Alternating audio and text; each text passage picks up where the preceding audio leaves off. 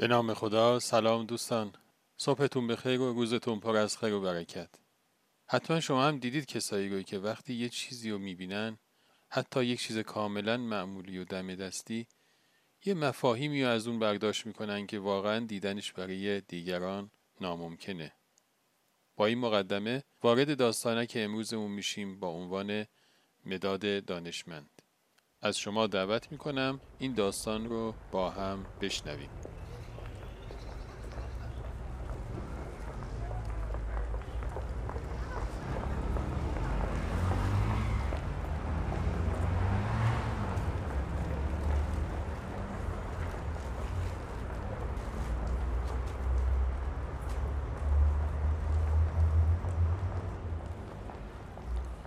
پسرک پدر بزرگش رو دید که در حال نوشتن متنی بود. پرسید پدر جان می‌تونم بپرسم که چی می نویسید؟ پدر بزرگ گفت بله پسرم ولی من دوست دارم در پاسخت بگم که با چی می نویسم.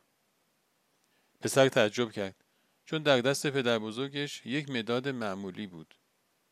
پدر بزرگ ادامه داد پسرم همیشه حال این مداد برایم الهام بخش بوده. و دوست دارم از تو هم بخوام که توی زندگیت مثل این مداد باشی. تعجب پسرک بیشتر و بیشتر شد. مگه توی این مداد چه خاصیتی بود که پدر بزرگ این حرف رو می‌زد؟ پسرک گفت ولی پدر جان من یک مداد معمولی در دستان شما می‌بینم. پدر بزرگ گفت درسته این یه مداد معمولیه ولی چند تا صفت خوب داره که اگه اونها رو به دست بیاری توی زندگیت آرامش خواهی داشت. اول اینکه هرگز فراموش نمی‌کنه که اگه داره چیزی می نویسه یه دستی وجود داره که حرکتش رو هدایت می‌کنه. دوم اینکه می‌دونه یک وقتهایی لازم داره که نوکش با مداد تراش تیز بشه. ممکنه این کار کمی موجب رنجشش بشه ولی در عوض نوکش تیزتر شده. سوم اینکه اجازه میده اگه چیز اشتباهی نوشت اشتباهش با پاک کن پاک بشه. اون می‌دونه که تصحیح یک کار خطا کار بدی نیست. چهارم این که می‌دونه چوب بیرون مداد مهم نیست بلکه زغالی که در درونش هست اونه که می نویسه درونش از بیرونش مهمتره.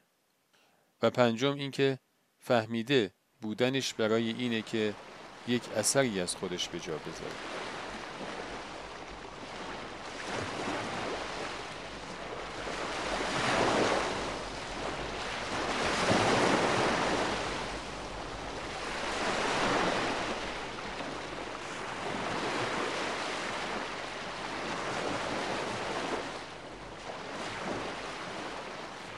خب دوستان همیشه همراه. امیدوارم که از شنیدن داستانک امروزمون لذت برده باشید. تا روزی دیگر و قصه اینو شما رو به خداوند مهربان می سپارم خدا نگهدار.